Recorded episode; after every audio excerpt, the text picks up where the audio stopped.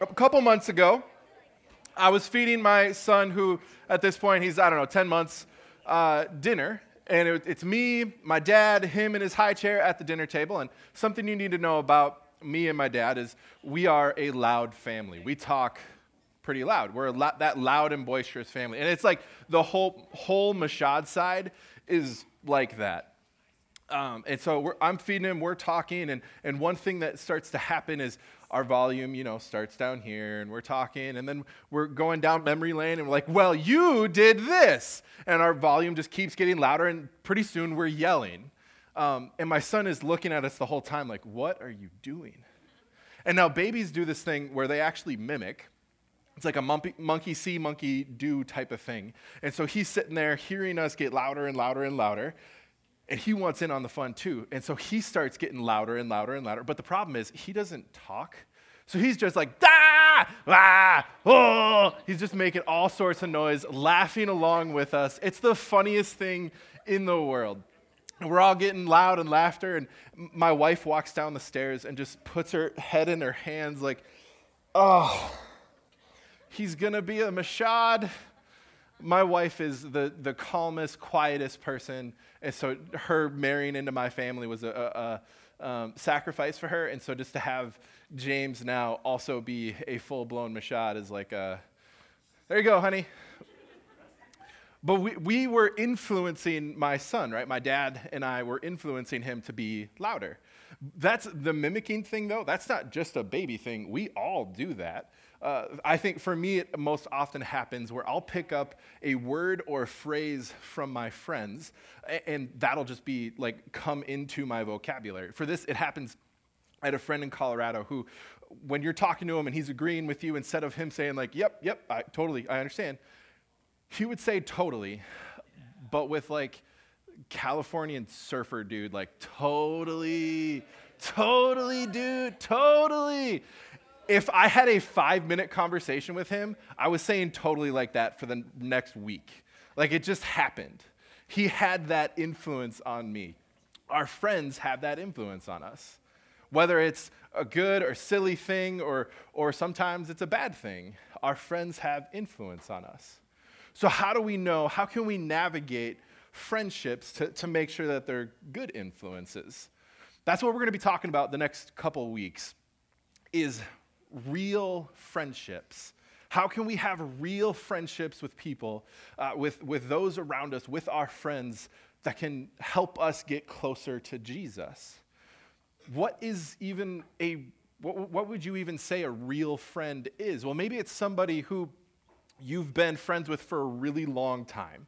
You've been uh, grew, you've grown up together and you just know them. Or maybe it's somebody that's helped you get through a really hard time in your life.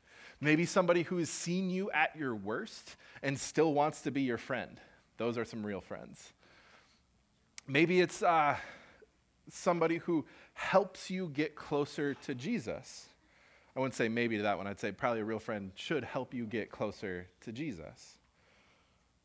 But we're going to talk about that. What makes somebody a real friend? How can we be better friends? How can we even find better friends? That's what we're going to be talking about tonight how uh, real friends choose each other wisely.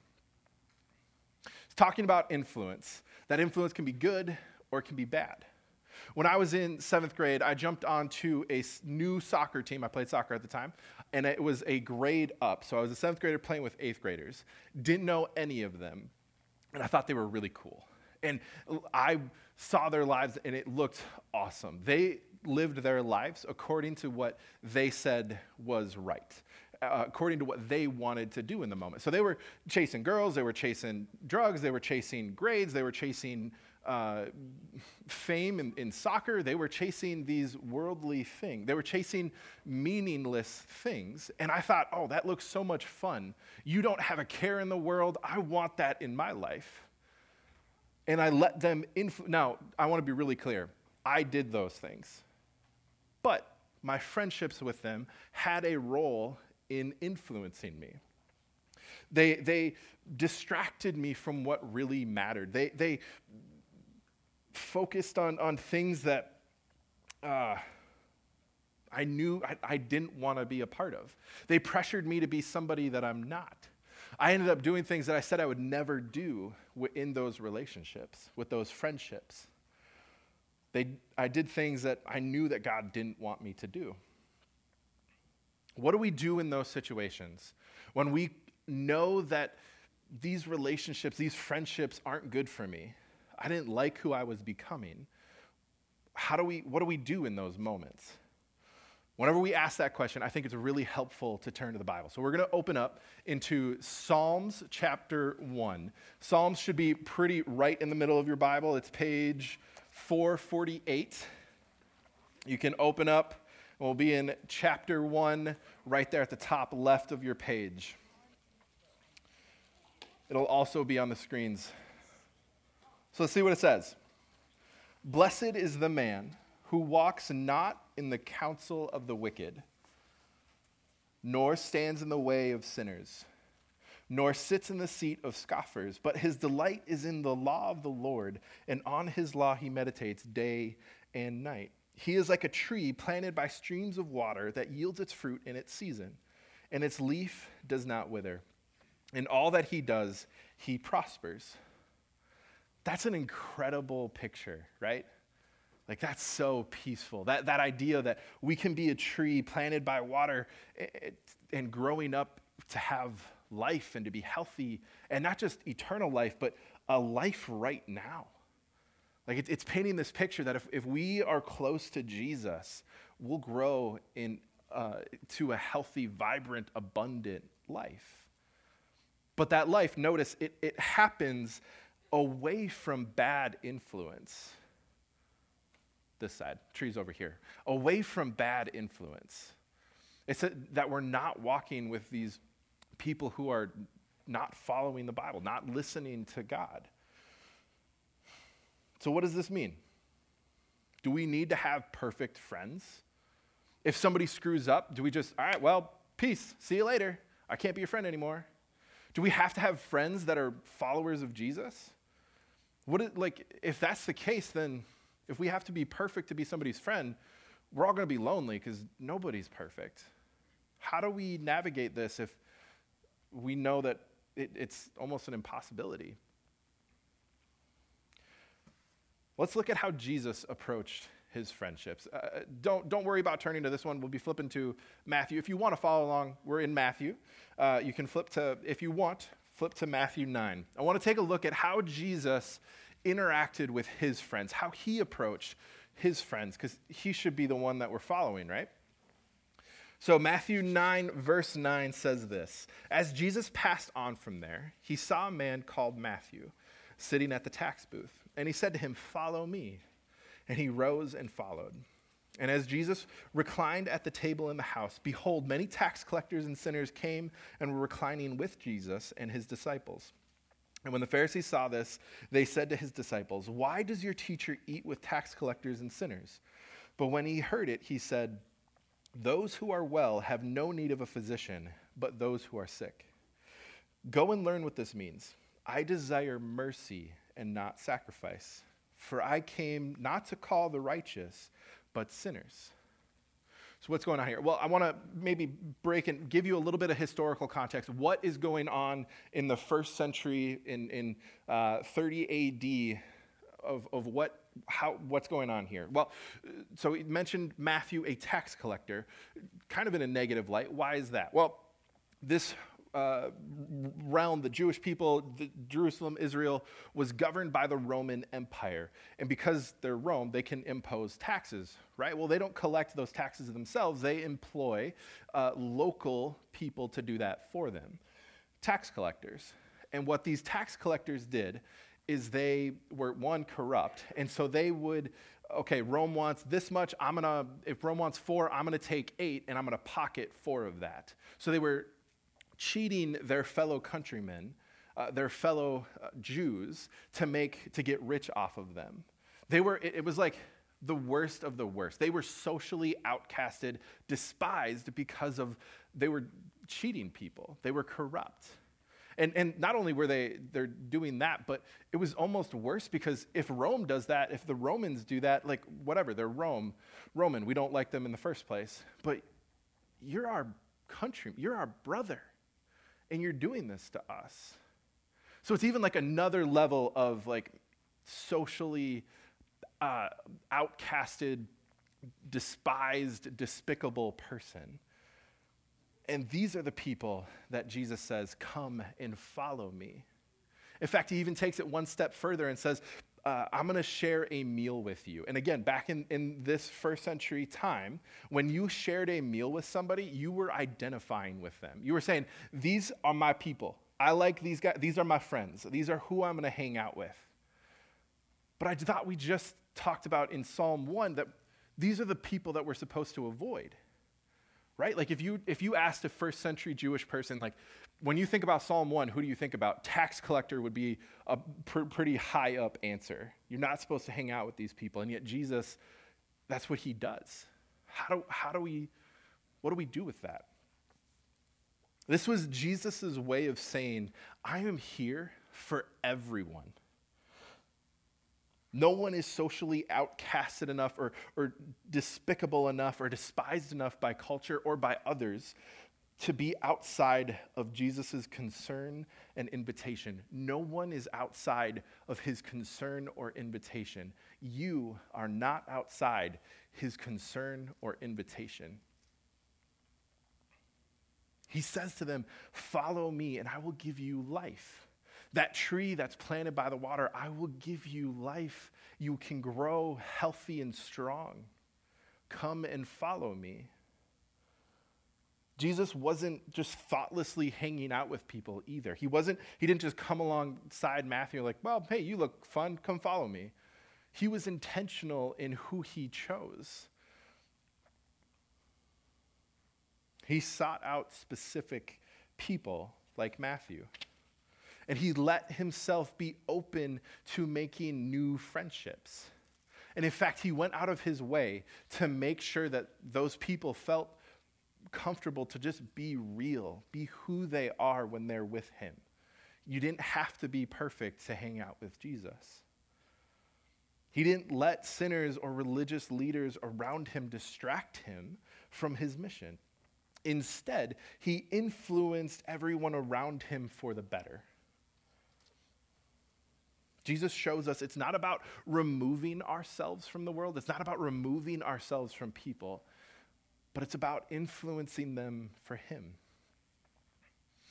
He influenced others and, not, and still wasn't influenced by them. And that's not to say that Jesus didn't have friends. We see he had friends here, but if you keep reading in Matthew into Matthew 10, you, we see that he actually had 12 disciples. His disciples were people that followed closely to Jesus and uh, were his closest followers and friends.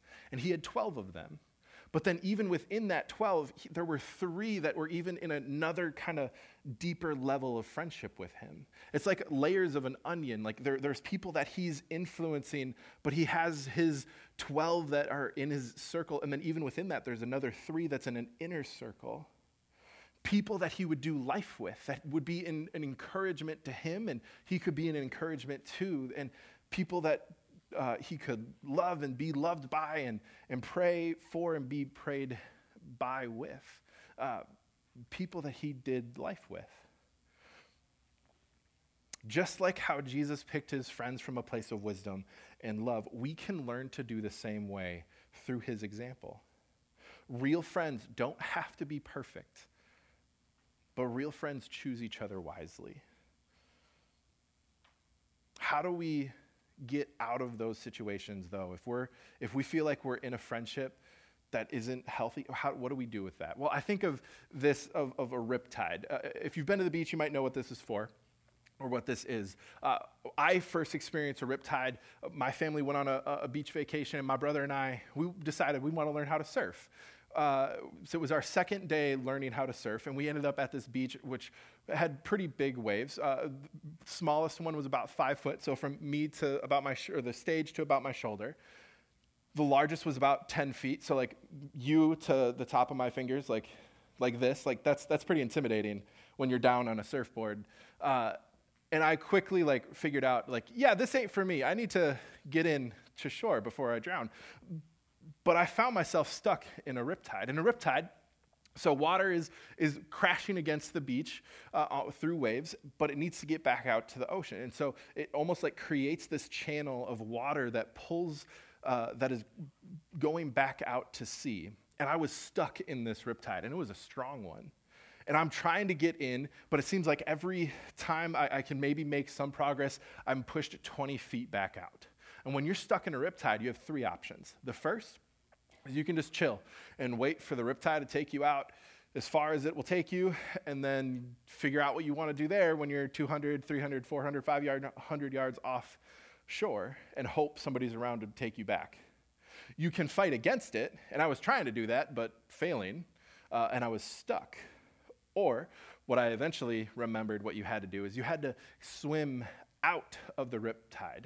That's what this is talking about. To escape, you got to go out, and then you can get to where you want to go. Sometimes friendships can feel like you're stuck in a riptide. You might realize that the people around me are influencing me, are pu- pulling me to places I don't want to go. And you have three options. You can go with the flow, and just go with what's happening, and you might end up pretty far from where you want to be. You can fight it. You can maybe try and be a good influence, follow what, what like what Jesus did, and, and hey, I can be an influence for good for these people and, and overwhelm the bad influence. And that can work. It's pretty exhausting though. And if you're like me and stuck in, in this situation, I, I couldn't. I couldn't fight against it. And sometimes you need to take a deep breath and say, okay, I need to remove myself from this situation. Sometimes we need to get out of the riptide. When we rethink, adjust, or sometimes even remove ourselves